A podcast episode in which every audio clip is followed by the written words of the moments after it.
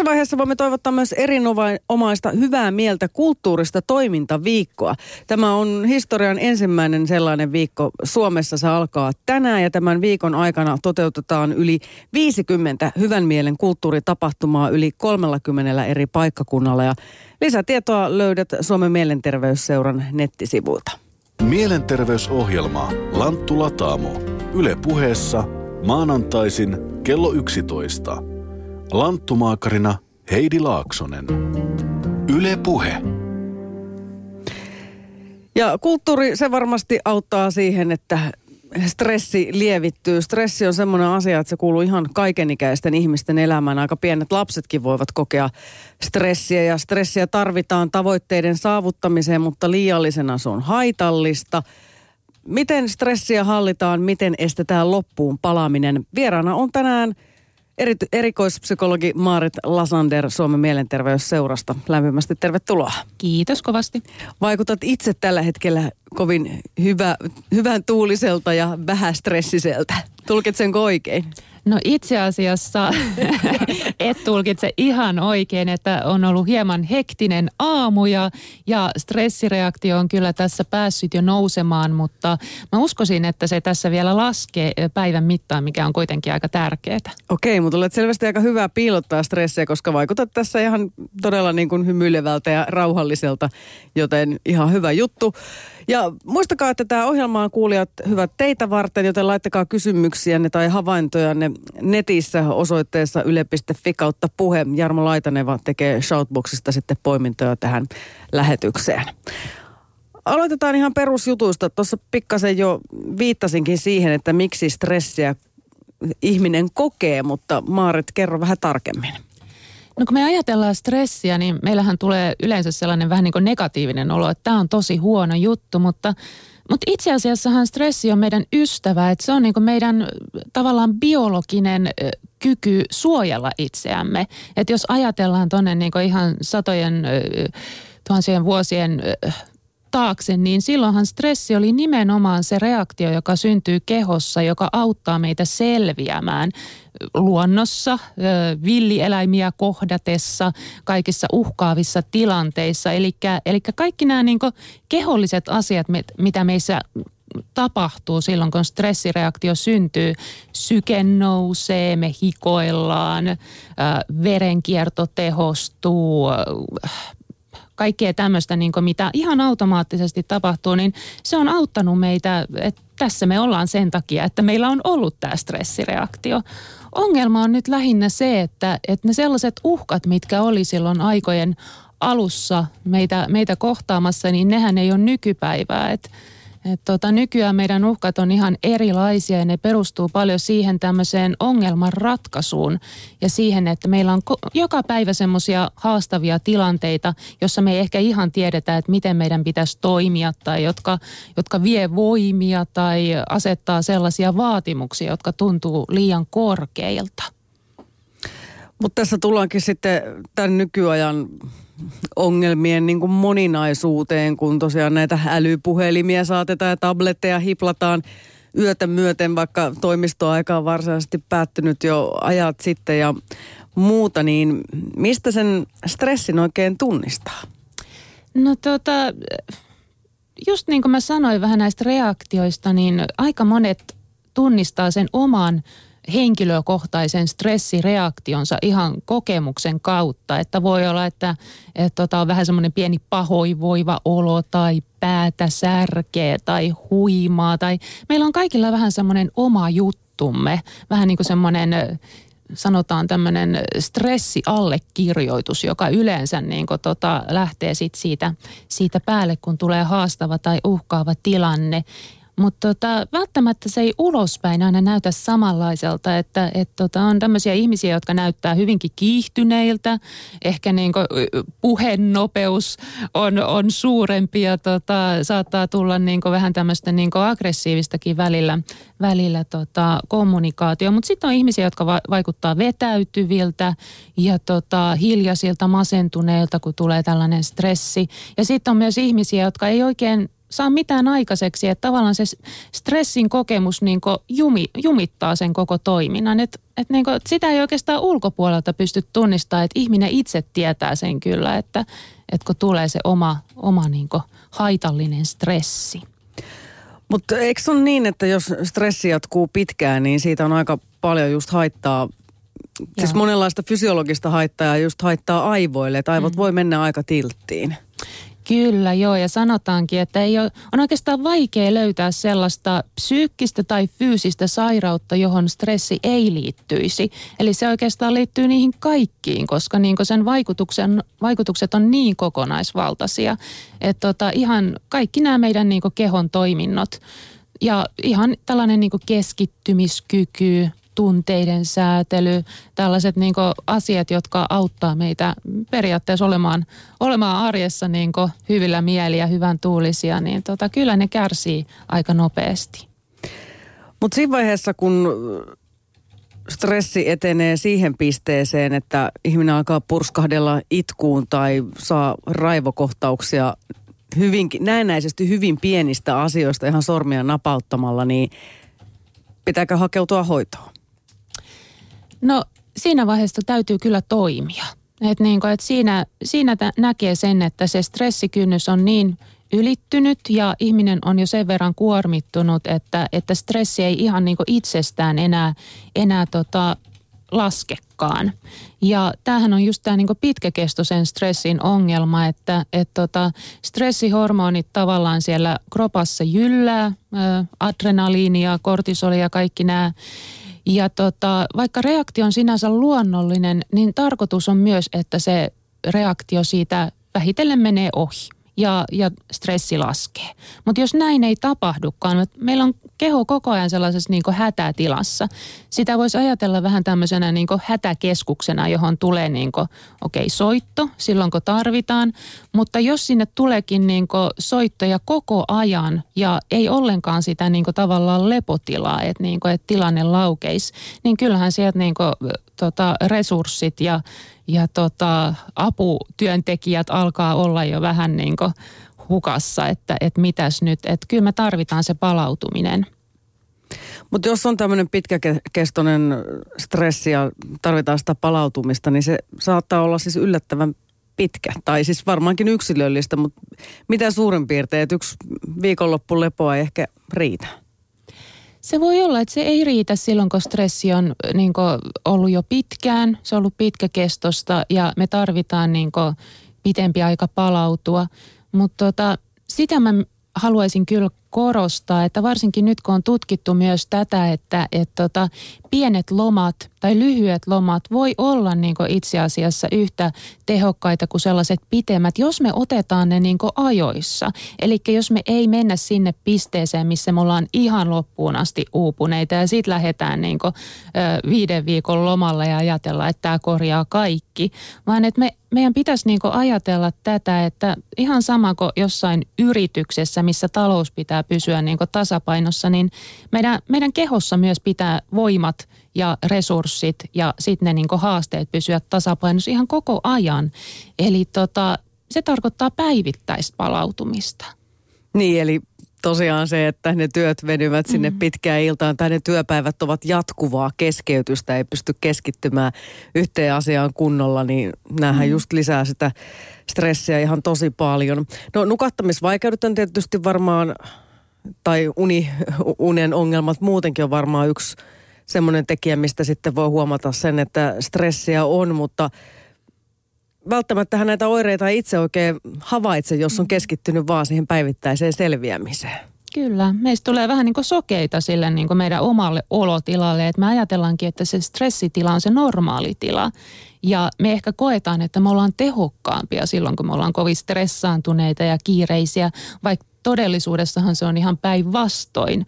Mutta tota, tämä on ehkä myös sellainen yhteiskunnallinen ongelma, että, että me ei nähdä sitä, että kuinka, kuinka paljon niin kuin tuotta, tuotteliaampia ja onnellisimpia esimerkiksi töissä ihmiset on silloin, kun heidän stressinsä ei ole korkea. Niin, eli on aikaa pitää ne lain määräämät tauot, ruokatunnit ja kahvitunnit ja vähän seurustella ihmisten kanssa ja käydä ehkä jopa pienellä happihyppelyllä pihalla, niin mieli on varmaan vähän virkeämpi sitten. Kyllä, näin se pitäisi olla.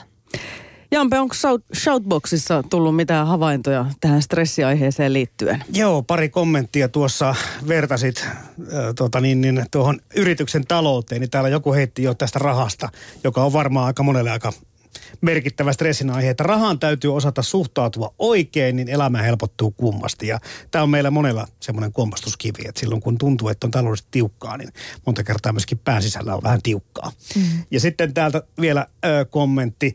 Itse olen luultavasti oikea stressimagneetti, vastuuntuntoni on ylikorostunut. Kaikenlainen huoli on aina läsnä, vaikka ei mitään todellista huolta olekaan. Mutta ihmeen kaupalla olen selvinnyt terveenä isoon ikään asti, mutta en jätä asioita milloinkaan purkamatta. Tunteeni ovat aina pinnassa ja olen tämmöinen reaktiivinen ihminen. Se varmaan helpottaa. Kyllä, se jossain määrin helpottaa, että pystyy sen purkamaan tosiaan sen, sen tota, ihan, ihan säännöllisesti, varsinkin jos itse kokee, että se stressi siitä laukeaa. Että se on tärkeintä. Että joskus se sellainen, niin kuin, että me kovasti niin kuin puhutaan siitä meidän stressistä ja huonosta olosta, niin se pikemminkin lisää sitä, että me tavallaan niin kuin murehditaan ja, ja vatvotaan sitä ja se ei sinänsä auta. Mutta jos, jos pystyy niin kuin tavallaan ne tunteet tuomaan sellainen hyvällä, hyvällä ja rakentavalla tavalla, niin se, se kyllä purkaa sitä stressiä.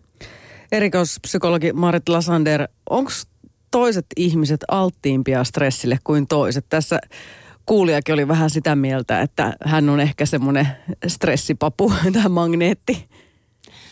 Joo, ihan tutkimustekin mukaan niin itse asiassa tunnolliset ihmiset on yleensä alttiimpia kyllä stressaantumaan, että, että he kokee enemmän sellaista vastuuta ympärillä olevista ihmisistä ja asioista ja heille ehkä e, kaikkein eniten niin kuin, olisi hyväksi harjoitella sitä stressin purkamista. Miten sitten kun mainitsit noista lyhkäisistä lomista, niin itse ainakin olen huomannut sen, että aika paljon paremmin pääsee kyllä irrottautumaan kaikista arkisista asioista, kun sitä lomaa viettää jossain muualla kuin kotona. Pyykkivuorta pienennelle ja ruokaa jatkuvasti laittaen. Joo, kyllä se on ihan tota, yleinen, yleinen kokemus. Ja mä itse uskon, että se liittyy nimenomaan siihen, että kun me mennään jonnekin muualle ja ollaan avoimina uusille kokemuksille, niin, niin tavallaan aivot, aivot pääsee vähän irti siitä kierteestä, missä ne monesti on niin niissä arkiasioissa, työasioissa, kotiasioissa. Ja tota, nauttii ehkä enemmän siitä hetkestä ja, ja tota, niistä välittömistä kokemuksista. Esimerkiksi uuden kaupungin niin kuin, äh, sinne meneminen ja siihen tutustuminen, sehän voi olla ihan mielettömän niin jotenkin rentouttava kokemus. Niin kuin mitään ei tarvitse tietää tai tuntea, vaan ihan vaan katsoa, että mitäs täällä on. Joo, tähän muuten liittyen just puhutaan varmaan näistä stressinhallinnoista sitä kohta lisää, mutta täällä eräs kirjoittaa Southboxissamme, että olen koko elämäni ollut niin stressaantunut, että lihakseni ovat koko ajan jumissa jännittyneenä, enkä ole koskaan osannut rentoutua kuin korkeintaan 10 sekuntia kerrallaan. Kyllä kuulostaa aika karulta. Kuulostaa hurjalta, kyllä. No tosiaan stressi on semmoinen, että se valitettavasti aiheuttaa ihan aika paljon sairauspoissaoloja ja johtaa pahimmillaan jopa työkyvyttömyyteen. Ja seuraavassa pikkujutussa kerrataan, että mitä meissä tapahtuu, kun stressaamme ja miten stressin tunnistaa ja voiko stressata liian vähän. Asiantuntijana on työterveyspsykologi ja psykoterapeutti Kati Lämsä ja toimittaja on Anu-Maija Kärjä. Pitkän jatkuva stressi näkyy kaikessa. Se sairastuttaa, lihottaa ja valvotuttaa. Mutta voiko ihminen olla liian vähän stressaantunut? työterveyspsykologi ja psykoterapeutti Kati Lämsä. Ah, voi. Itse asiassa voi. Eli puhutaan tämmöisestä alikuormitusstressistä. Ja itse asiassa se on myös todella kuormittavaa. Tuonne työterveyspsykologin vastaanotolle päätyy monesti ihmisiä myös niin tästä tilasta. Puhutaan leipääntymisestä siihen työ, työhön ja se ilmenee semmoisena niin motivaation laskuna ja ehkä sitten seuraa jopa semmoista niin välinpitämättömyyttä sitä työtä kohtaan, ehkä koko työyhteisöä kohtaan. Ja sitten lopulta siinä voi käydä niin, että me ei saa ehkä niitä vähäisiäkään niin tehtäviä sitten enää tehtyä, että ihminen menee vähän semmoiselle niin passivoituu vähän semmoiselle säästöliekille. Ja mä oon monesti miettinyt, että kun no, tämän päivän työelämässä on näitä jaksoja, että voi olla pitkiä sairaslomia, voi olla työttömyysjaksoja välillä. Että pitää niin olla itse tarkkana siinä ja pyrkiä pitämään itsensä aktiivisesti siellä hyvän stressin tilassa. Ettei jotenkin niin passivoidu liikaa sinne alikuormitusstressiin, koska sieltä voi olla oikeasti vähän vaikeaa sitten taas käynnistyä uudelleen ikään kuin. No miten, jos hyvää stressiä ajatellaan, niin mitä, miten se oikeastaan määritellään? Mistä siinä on kyse? Mm, eli kun puhutaan hyvästä stressistä, niin puhutaan sellaisesta eustressistä. Ja äh, silloin meillä on niin kuin, tavallaan meidän haasteet ja resurssit on tasapainossa. Ja se on niin kuin, olotilana se on sellainen tunne, että ollaan niin kuin innostuneita ja motivoituneita ja esimerkiksi työssä niin kuin saadaan aikaiseksi uusia ratkaisuja, ollaan luovia, innovatiivisia, ää, koetaan semmoista vahvaa työimua.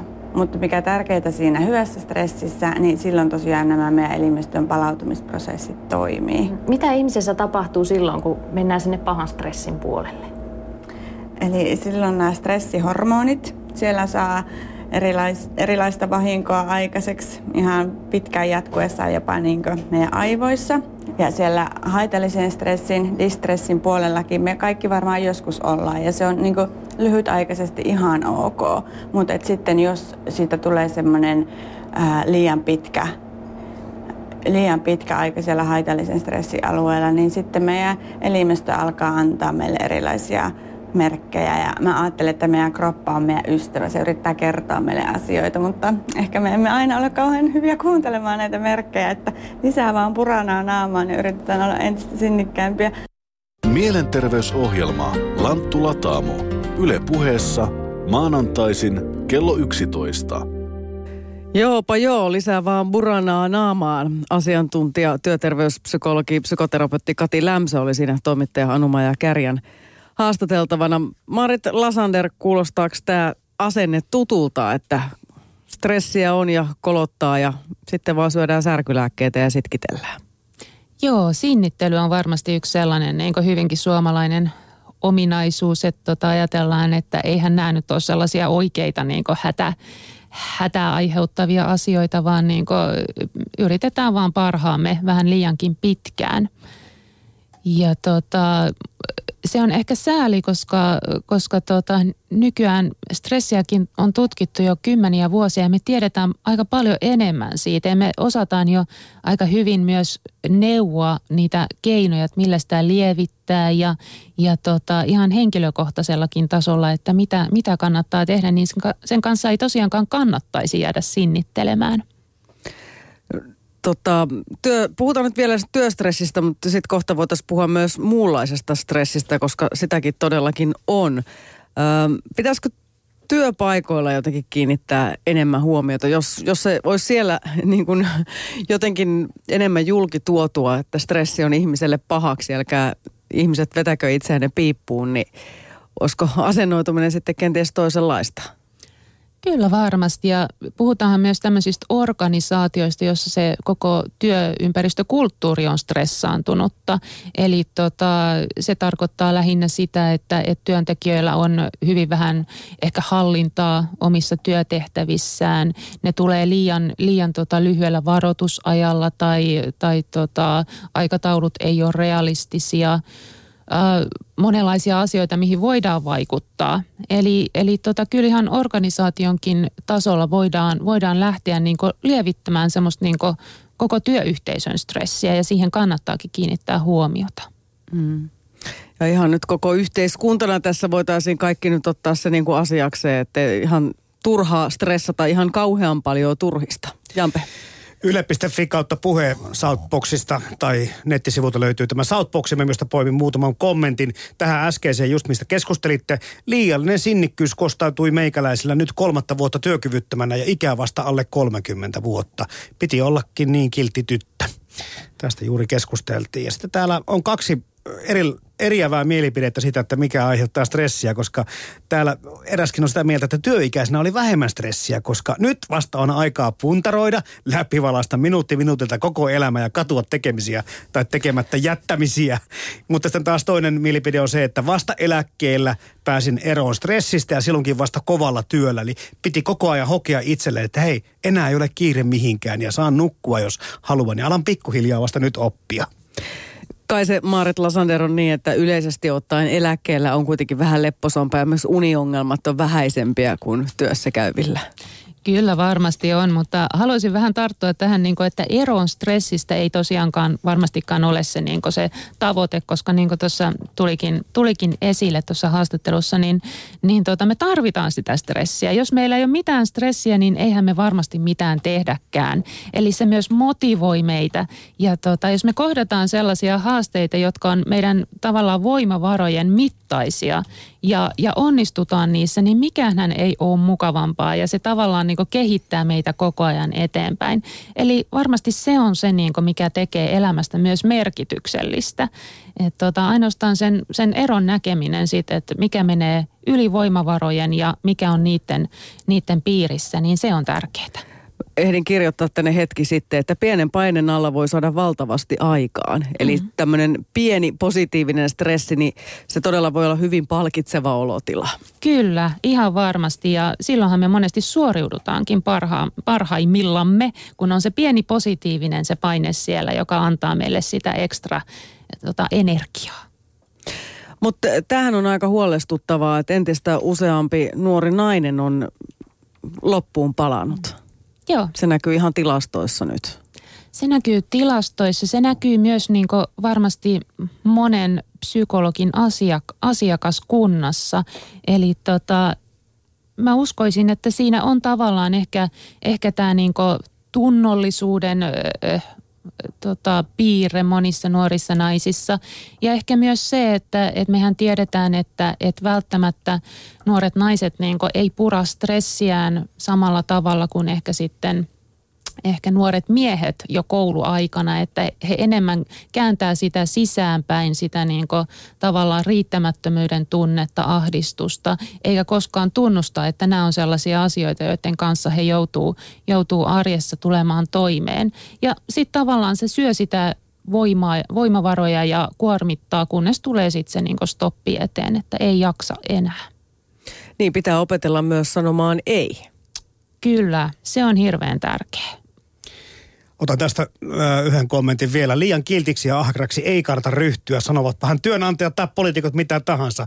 Koskaan ei se olla paras, koska suut hyväkin on riittävästi. Ja meillä kävi tässä muuten eräs asiantuntija kanssa, joka kertoo, että työviihtyvyyden ja, ja firman tuloksenkaan kannalta, niin kuuliaisuudella ja ahkeruudella oikeastaan ei ole hirveän paljon kuitenkaan merkitystä, vaikka me suomalaiset tunnet, tunnetusti olemme sellaista porukkaa. Menossa on siis Toiseksi viimeinen Lanttulataamo aiheenamme on stressi ja sen hallinta ja mahdollisesti, no ei, ei torjuminen, ei, ei sitä ei sanaa ei käytetä, koska pieni stressi on siis ihmiselle hyväksi. Vieraana on erikoispsykologi Maarit Lasander Suomen mielenterveysseurasta. Nyt me on puhuttu aika paljon työstressistä, mutta mietittiin tuossa ennen lähetystä, että ihmisen elämässä on paljon muitakin aika stressaavia juttuja muun muassa tuolla liikenteessä, niin siellä saattaa pinna kiristyä joskus yllättävän paljon. Otsasuoni tykyttää. Kyllä, tämä on itse asiassa niin yleinen ilmiö, että sitä on jopa tutkittu paljon. Eli työmatkat ja, ja sellaiset matkat, mitä me joudutaan tekemään päivittäin, niin ne on yksi merkittävä sellainen stressiä lisäävä asia. Mutta sitäkin, siinäkin on huomattu oikeastaan, että, että se ei ole niinkään se mat, matka-aika, vaan oikeastaan se, että miten ihmiset kokee sen matkan, että kuinka hankalalta se tuntuu. Eli jos on tosiaan hyvin ruuhkainen, siinä joutuu tota, mahdollisesti vaihtamaan liikennevälinettä, siinä on pieni epävarmuus aikatauluista, kaikki tämmöiset asiat, jotka tekee siitä vähän epävarma ja kuormittavan, niin ne on ne, jotka oikeasti lisää sitä stressin tuntemusta tai kokemusta. Itsekin on kokenut tämmöistä stressiä juuri näissä vaihtotilanteissa, ehdinkö siihen vai enkö ehdi. Ja mies aina sanoi, että siirtymät ovat selvästi niin kuin sinulle se, mikä aiheuttaa eniten stressiä, että kannattaa aina lähteä ajoissa ja näin poispäin. Mutta kyllä mä jotenkin myös yritän aina miettiä, että kyllä mä ehdin, tai jos mä myöhästyn sieltä töistä viisi minuuttia tai kymmenen minuuttia, niin ei se ole kauhean vakavaa. No meillä, meillä ei ainakaan yleensä ei ole, että jos ei ole ihan just suora lähetys alkamassa. Että yrittää vaan itseensä jotenkin rauhoittaa sillä, että, että maailma ei nyt kaadu, jos tässä niin kuin tapahtuu joku pieni myöhästyminen. Teekö mä oikein? Kyllä, ihan varmasti. Ja tuota, joustava työaika auttaa tässä tietenkin paljon, niin kuin, että siinä ei ole sellaista niin kuin tulen, tulen palavaa hoppua, mutta myös se, niin kuin, että miettii vähän, että miten se voisi sen työmatkan tehdä itselle miellyttävämmäksi, onko siihen joku keino? Ja voisiko ajatella, että siitä on jotain hyötyä esimerkiksi, että, niin kuin, että tai sellaista, mikä mikä itsellä olisi kiva, että siinä voisi kuunnella jotain tiettyä musiikkia tai tota, puhekanavaa. Vaikka puhekanavaa esimerkiksi, että jotain sellaista, mitä voi odottaa siinä työmatkassa. Että se ei olisi pelkästään sellaista vähän niin kuin suoriutumista ja selviytymistä sinne töihin, vaan sillä olisi tavallaan sellainen oma merkityksensä välillä aika mukavanakin osana päivää. No sitten tuota noin, niin pienten lasten vanhemmille tulee heti mieleen se, että lasten kanssa on joskus myös aika stressaavaa, että saa, saa välillä poistua toiseen huoneeseen hyppimään tasajalkaa tai jotain muuta kuin kaikki, mitä sanoo tai ehdottaa, niin siihen aina vastataan ei. Kyllä, ja tämä on, tää on tota, ihan, ihan tota hyvä huomio sikäli, että et ei ole olemassa sellaista niinku työstressiä, joka ei millään tavalla vaikuttaisi kotiin, tai kotistressiä, joka ei millään tavalla vaikuttaisi töihin, vaan mehän ollaan niin tämä sama ihminen koko päivän ajan. Ja tavallaan se, mikä tapahtuu ö, työaikana, niin se valuu kotiin, ja se, mikä tapahtuu kotona, niin valuu vähän töihin. Eli tota, kannattaa miettiä näitä niin kuin, tavallaan stressinhallinnan ratkaisuja ihan kaikissa elämän osa-alueissa, että ne kumminkin niin, niin paljon on yhteydessä toisiinsa. Täällä neljän lapsen äiti heittää saappuksissamme, että pitää muuten ne osata olla vaan. Osa naisistamme on varsin kovia suorittajia tänä päivänä. Kodin pitää kiiltää ja niin poispäin. Sohvalle vaan välillä naisetkin, hän käskee. Ihan hyvä kehotus, joo. Ei kaiken tarvitse olla aina ihan tip-top, eikä kukaan meistä ole täydellinen. Aivan. Tämä on, tää on semmoinen hyvä, hyvä neuvo, mistä voidaan lähteä, niin kun mietitään, että et tota, et miksi meidän pitää suorittaa niin paljon ja, ja tota, voidaanko ottaa vähän rennommin, niin, niin tota, ehkä kyseenalaistaa se oma täydellisyyden tavoittelu siinä ensimmäiseksi. Niin, mikä on riittävän hyvä? Olen riittävän hyvä vanhempi, olen riittävän hyvä työntekijä, olen riittävän hyvä kodin siivoja. Jos ei ole, niin aina voi, jos rahatilanne vaan salli, niin pyytää jonkun muun siivoamaan.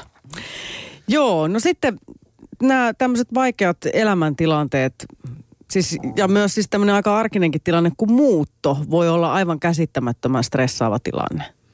Joo, joo. Ja tota, monesti me ei huomatakaan, että ihan, siis esimerkiksi myös naimisiin meno on hyvin stressaava tilanne. Että tota, se ei välttämättä ole aina niin negatiivinen tapahtuma tai tilanne elämässä, joka aiheuttaa sen stressin, vaan yhtä, kerta kaikkiaan sellainen, joka vaatii meiltä voimia, vaatii meiltä ehkä erityyppistä toimintaa tai, tai haastaa meidät jollain tavalla. Et tota, siinä, siinäkin kannattaa miettiä, että voiko sitten jossain toisessa elämän alueessa vähän niin kuin ottaa rennommia, säästää niitä voimia siihen vaikka muuton, muuton hoitamiseen. Mutta sitten ihan tämmöiset niin isot elämän kriisit, avioiro, mm. läheisen kuolema, niin niistä voi kuitenkin varmaan syntyä myös semmoista stressiä, kun miettii, että miten mä nyt pärjään yksin ja miten mä selviän tästä ja niin poispäin. Kyllä, joo. Ja näähän on toki semmoisia asioita, jotka vaatii sen oman käsittelynsä ja aikansa ja se on, se on voi olla joskus pitkäkin prosessi, jolle vaan täytyy, täytyy sitten niinku antaa tilaa. Ja kaikki ei välttämättä ihan pysty prosessoimaan edes sitä yksin, että varmaan ei ole lainkaan häpeällistä lähteä käsittelemään sitä ammattiautojen pakeille.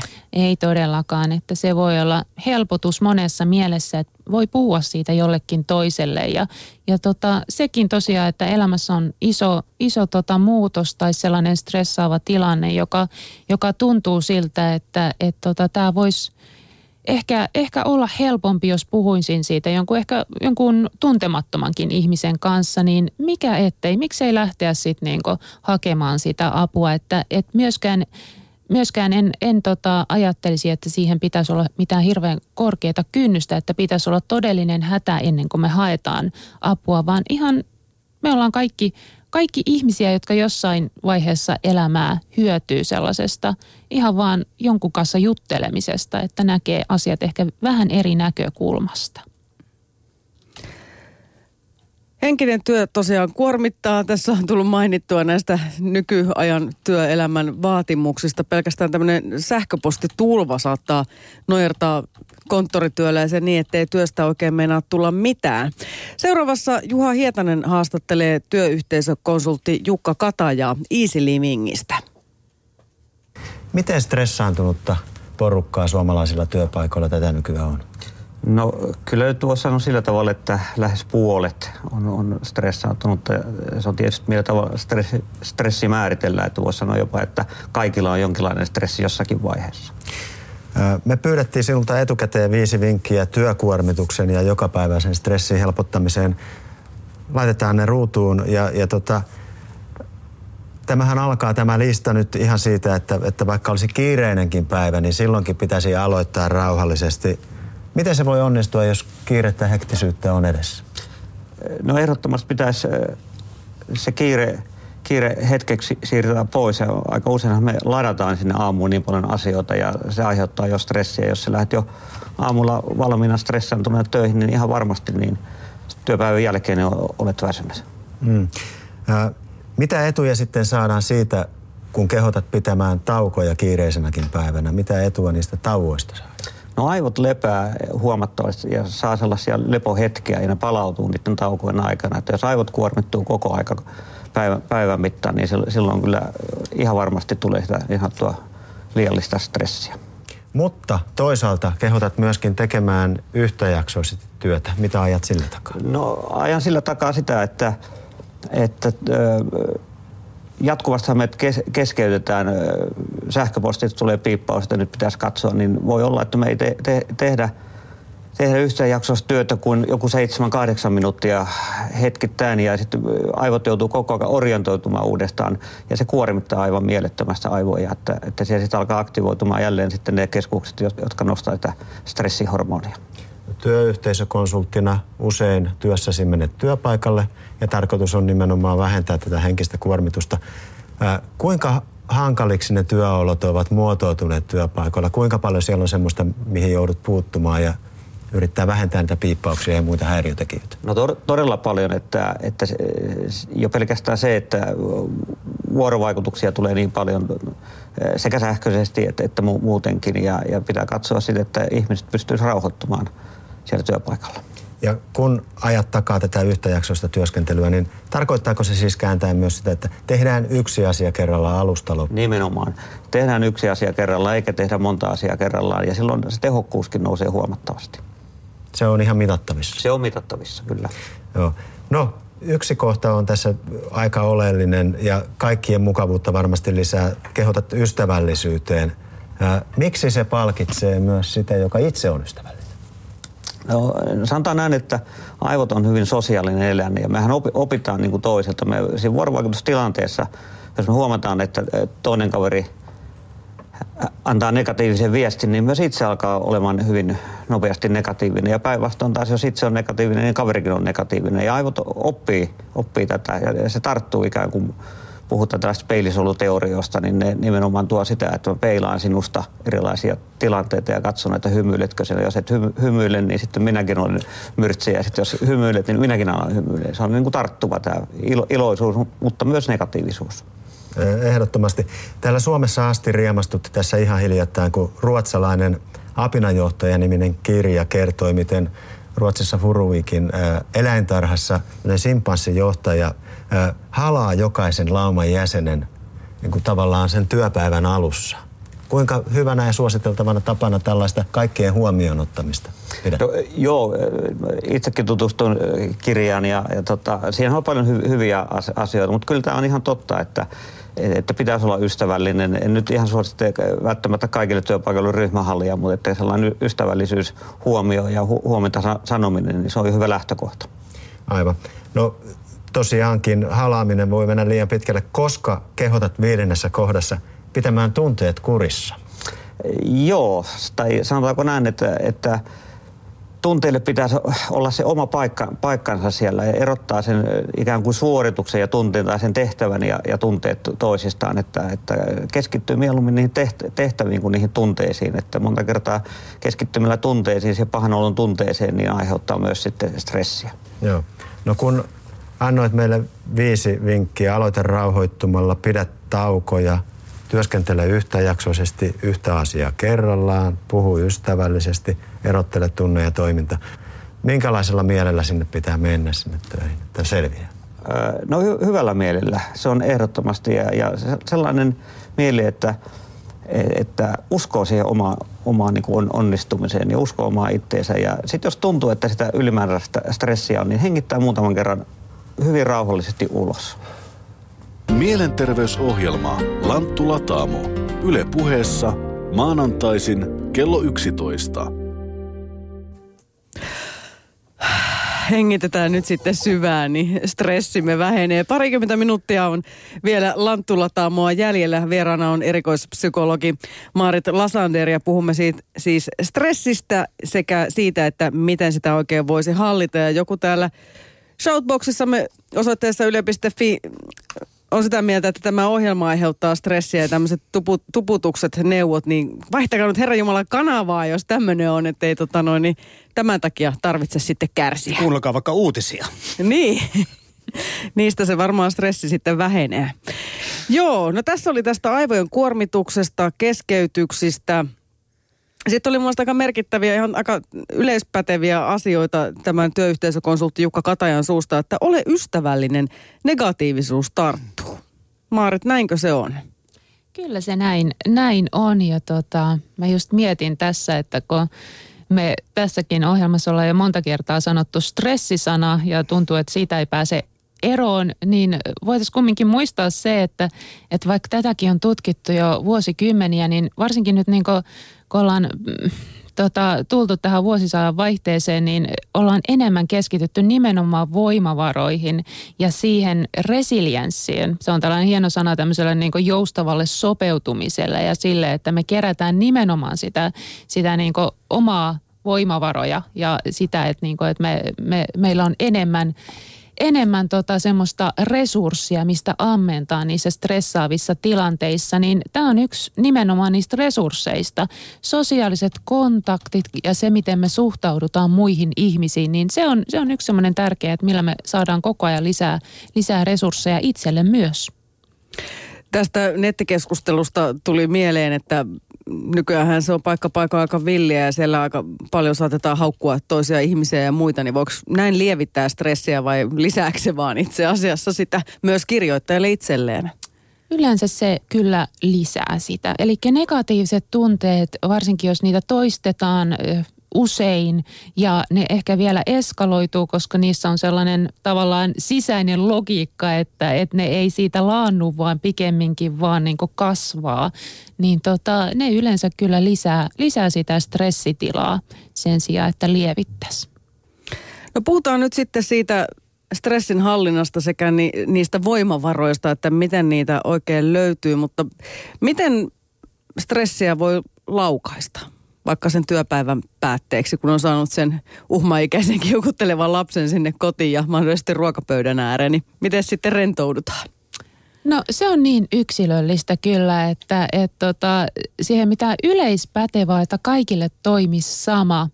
Mutta tota, kannattaa niinku miettiä niitä, että mitkä on ne keinot, mitkä mut saa tuntemaan oloni hyväksi. Ne rentouttaa just näitä niin kireitä olkavarsia, selkälihaksia ja tota, laukaisee sitä elimistön jännitystilaa. Jollekin se voi olla se liikunta, urheilu, jollekin se voi olla se niin ehkä hengittely tai, tai hetken tällainen pieni meditaatio, jollekin se voi olla se niin sosiaalinen tilanne tai, tai ystävät, perhe, joka sitten rentouttaa.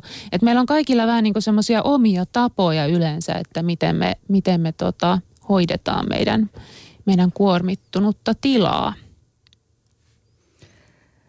Mutta entä sitten nämä mindfulness eli läsnäolotaidot, olit helmikuussa meille mm. näistä kokonaisen tunnin puhumassa, niin tässä ollaan varmaan myös aika ytimessä, jos puhutaan siitä stressin vähentämisestä. Kyllä, joo. Ne on, ne on tota hyvinkin paljon kehitetty ihmisille, jotka kärsii stressistä ja nimenomaan semmoisesta kroonisesta stressistä, joka aiheuttaa niitä kehon oireita ja, ja kuormittaa pitkällä tähtäimellä. Eli tota, niitä kyllä suosittelen, suosittelen hyvinkin paljon erilaisille ihmisille, että kokeilkaa. Sekin, sekin monesti auttaa, että jos kokeilee jotain ihan uutta, että jos sulla on ollut vaikka joku tietyn tyyppinen stressin laukaisukeino käytössä jo pitemmän aikaa, johon olet tavallaan tottunut ja, ja ehkä se toimiikin, niin kannattaakin kokeilla jotain ihan erilaista – se on ihan hyvä, hyvä piristysruiske myös aivoille, niin kuin, että kokeilekin jotain, mikä ei ehkä tunnukaan omalta, mutta se voisi olla sellainen, joka ihan herättelee, että, että ahaa, että tämäkin voisi olla ihan hyvä tapa. Aivot siis kaipaa haasteita Kyllä. jatkuvasti. Joo. Saappoksista pari kommenttia tähän stressin lievitykseen. Läheiset, rakkaat ihmiset tuli mainittuakin tässä Marit Lasadrin suusta. Mutta sitten vielä tämä, että parasta stressin lievitystä monelle tuntuu olevan, kun se saa jonkun pienen palan rauhaa itselleen. Eli täydellisen yksinäisyyden ilman niitä rakkaita ja läheisiä ihmisiäkin, vain siis täysin itsekään oman hetken. Tämä tulee täällä useammassakin kommentissa. Mutta kai me ollaan vähän erilaisia. Täytyy sanoa, että itse kaipaan sitä hetkittäistä jo yksinäisyyttä, sitten kaipaan ehdottomasti sosiaalisia suhteita, sitten kaipaan sitä liikuntaa ja tanssia ja laulua ja musiikkia. Niinku monenlaiset asiat kyllä niinku kelpaa. Ja välillähän tulee vähän stressi siitä, että ei esimerkiksi ehdi toteuttaa näitä sosiaalisia suhdeasioita riittävästi ainakaan ystävien kanssa, mutta se on ehkä turha stressiaihe. Joo, mä kyllä siihen, siihen tarttuisin, että, että kun me monesti mietitään sitä ja, ja tota, itse asiassa tällainen niin Maria Osperi, tutkija tuolta Ruotsista, niin on kehittänyt tämmöisen käsitteen kuin stressitunneli. Eli jos me sukelletaan sinne tunneliin, niin monesti käy sillä tavalla, että, että tota, meillä on paljon tällaisia tärkeältä tuntuvia työtehtäviä esimerkiksi, tai muita tämmöisiä vastuualueita, jotka tuntuu siltä, että ne on erityisen niin kuin, tärkeitä ja pakollisia, niin me sitten karsitaan meidän elämästä sitä muuta. Ja sitä mukaan me karsitaan sitä muuta, joka monesti on sitä mukavaa. Just tällaista, niin kuin, että tanssia, laulua, rentoutumista, ystäviä, niin sitä mukaan me karsitaan sieltä niitä voimavaroja ja resursseja. Eli vaikka meistä tuntuu, että no niin, että me nyt sitten vaikka ensi kuussa niin uudestaan niin ehkä lähdetään harrastaa jotain, kun nämä työtehtävät on hoidettu, niin me tehdään itse asiassa karhun palvelus itsellemme, koska me koko ajan niin otetaan itseltämme pois voimavaroja antavia asioita ja keskitytään niihin asioihin, jotka vie voimia. Ja tämähän ei mitenkään voi niin pitkällä tähtäimellä toimia. Eli tota, tämä stressitunneli on monelle tunnolliselle ihmiselle aika tota, hankala paikka, josta pitäisi kyllä päästä pois ja muistaa, että koko ajan niitä voimavaroja tuovia asioita olisi hyvä olla elämässä läsnä. Ja siis pienet hetket arjessa olisi sitä parasta. Kyllä, näin on. Siitä on pari kertaa ollut puhetta myöskin tästä huolihetken pitämisestä tai huolikirjan tai tämmöisen huolipäiväkirjan pitämisestä. Mm-hmm. Ö, tarkoittaa varmaan sitä, että ihminen itselleen kirjoittaa, mutta entä sitten perheessä on tämmöisiäkin olen kuullut, että pidetään niin kuin illalla tämmöinen, ehkä siinä on lapset nimenomaan läsnä sitten mukana, että jokainen kertoo, mikä päivässä on jäänyt mieleen tai mikä on harmittanut, mikä on ollut kiva. Eli tämmöinen mm. yhteisen kulttuurin kokemuksen läpikäyminen. Joo, se on tosi, tosi hyvä kyllä tapa. Mä näkisin sen sellaisena nimenomaan että saa purkaa niitä omia ajatuksia ja on varattu sellainen aika sille. Eli tällaisissa huo, huo, huolihetkissä ja huolipäiväkirjoissa on nimenomaan se hyvä puoli, että, että, niin kuin, että me voidaan ajatella, että okei, illalla mä puran tämän asian tähän. Mun ei tarvi miettiä sitä nyt, mun ei tarvi miettiä sitä sen jälkeen, koska mulla on tämä aika sille ja mä pidän siitä kiinni. Täältä muuten tuli kysymys, että onko stressi luokiteltu sairaudeksi? pitkäkestoinen stressi ja stressioireyhtymä, niin kyllä se menee jo sitten niinku ihan, ihan tota sairauden puolelle. Ja eikö on myös niin, että jos stressi jatkuu pitkään, niin sehän saattaa helposti johtaa myös masentumiseen? Kyllä, joo. Joo, niin kuin sanottuna, niin hyvin, hyvin monet niin kuin sekä psyykkiset että fyysiset sairaudet, niin tota, niissä on osatekijänä stressi. Ja, ja tota, monesti on niin kuin tämmöinen uupumus, ahdistus, masennus, niin ne liittyy hyvin paljon toisiinsa. Tuossa listassa, kun luettelit kaiken näköisiä hyviä asioita, joiden avulla voisi omaa stressiä lievittää, niin siinä listassa esimerkiksi ei ollut mitään noista päihteistä. Se saattaa kuitenkin olla monelle semmoinen työpäivän jälkeen tai varsinkin viikonloppuna konsti, että juonpas tässä muutamat lasit punkkua tai ota muutaman saunaolueen, mutta mitä mieltä olet alkoholista stressin lievittäjänä? alkoholissa on ehkä se ongelma, että se monesti turruttaa tunteita ja, ja ajattelua. Ja ehkä sillä hetkellä se saattaa tuntua, että se stressi lievittyy ja tota, että siitä on apua, mutta tota, todellisuudessa se vaan niinku tavallaan vie, vie kärjen siitä tunteesta, mutta, mutta se on koko ajan siellä kuitenkin läsnä. Eli siitä ei, ei oikeastaan ole sellaiseksi apukeinoksi. Ja kaikki krapulaa kokeneet tietävät, että usein sitten seuraavana päivänä saattaa olla pinna pikkusen kireellä, että se sitten saattaa ainakin lähipiirin stressiä lisätä, jos siellä sitten aikuiset kiukuttelee. Kyllä, joo. Ja on hy- myös muistettava se, että et, et kun me keksitään näitä ja löydetään näitä keinoja hallita omaa stressiä ja kohdata niitä haastavia tilanteita, niin siitä useinkin seuraa sellaisia positiivisia tunteita ja olo si- siitä, että mä selviän, niin kuin, että, että, että tähän, tähän sujuukin ja mä voin itse asiassa olla aika ylpeä itsestäni. Ja jos, jos käyttää alkoholia tavallaan semmoisena keinona, niin siitä harvoin voi olla ylpeä tai se harvoin niin kehittää sitä omaa stressinhallintakykyä. Niin tähän samaan nyt tuli muutama muukin alkoholirentoutusjuttuun, että nämä huumeet tai lääkkeet sitten mm. väärinkäytettynä tai sitten tarpeeseen vaikka nukahtamislääkkeet, kun vuosikausia olet koukussa siihenkin, niin mm. kylläpä sillä vaikka unta saat, niin tuskin sillä stressi vähenee. Niin, ei, ei varmaankaan vähene sillä tavalla, että, tota, että ne on enemmän tällaisia niin ulkopuolelta tulevia ö, lyhyen hetken apukeinoja, jotka ei, ei sitten pitkällä tähtäimellä toimikaan. Niin siis, että ke- kemikaalien avulla ylipäätään niin kuin minkä tahansa vaivan vähentäminen, niin se ei varmaan ole kovin pitkäkestoinen tie.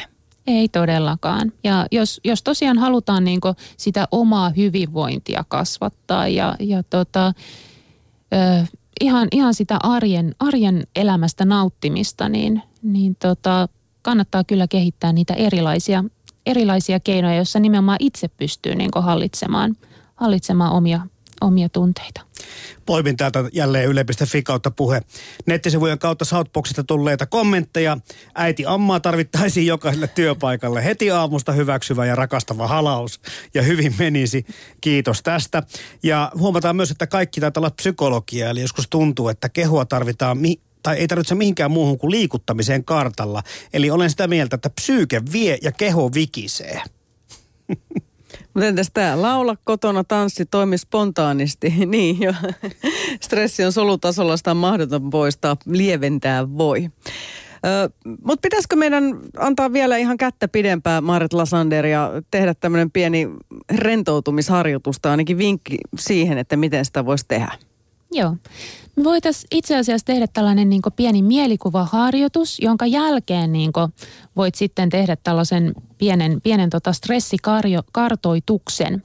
Eli tota, lähdetäänkö ihan siitä, että otetaan taas mukava asento siinä meidän tuolissa tai, tai missä ollaankin tällä hetkellä ja, ja tarkistetaan, että meillä on selkä suorassa, hengitys kulkee ja pyritään olemaan niin mukavasti kuin se tässä hetkessä on mahdollista.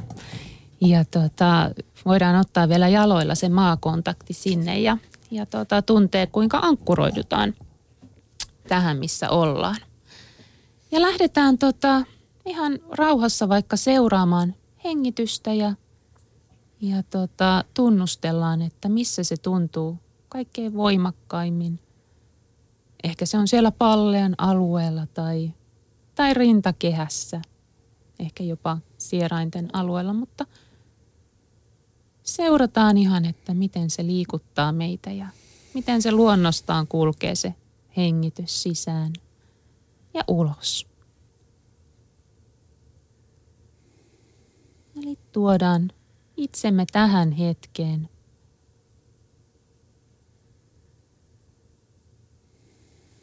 Tähän ympäristöön, missä, missä itse kukin olemme juuri nyt.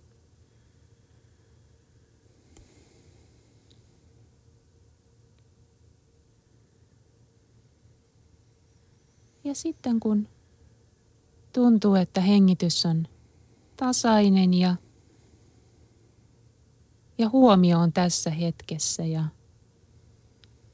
olo on hyvää ja ehkä utelias, että, että mitähän tässä nyt tapahtuu ja mihin, mihin ollaan menossa, niin sitten voidaan su- suunnata huomio siihen – tavalliseen työpäivään.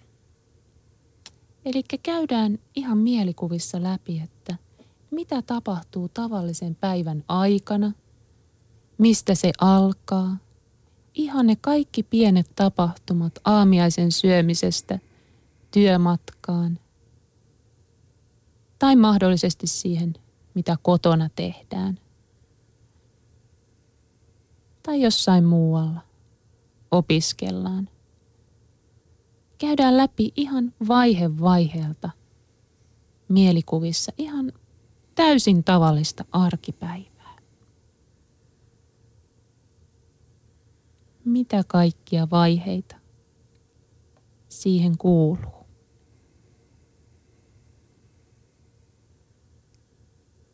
Voi olla, että jotkut vaiheet tuntuu mukavilta ja niihin haluaisi ehkä jäädä pitemmäksikin aikaa mielikuvissa. Ja jotkut haluaa ohittaa ehkä nopeammin.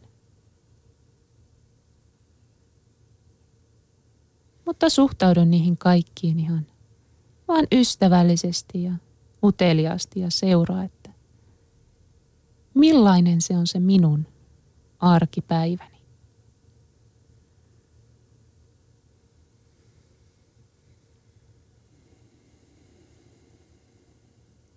Voit myös vähän kuulostella niitä kehon tuntemuksia, että mit, mitä ne mielikuvat herättävät kehossa.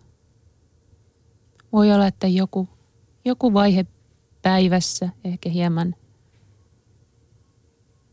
kiristää, nopeuttaa hengitystä tai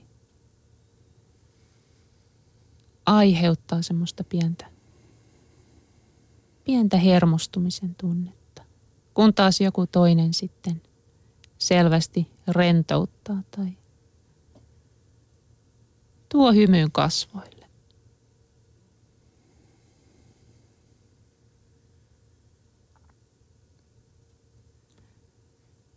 Ja nyt kun olet käynyt läpi tätä omaa, juuri sinulle – ominaista arkipäivää, niin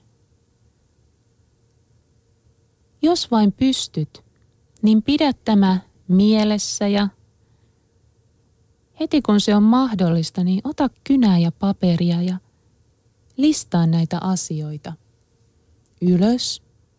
Eli vaihe vaiheelta, mitä päivään kuuluu. Ja jokaisen vaiheen kohdalle, olipa se iso tai pieni, niin pistä miinus tai plus ihan sen mukaan, että et tuoko se sinulle voimia vai viekö se sinulta voimia.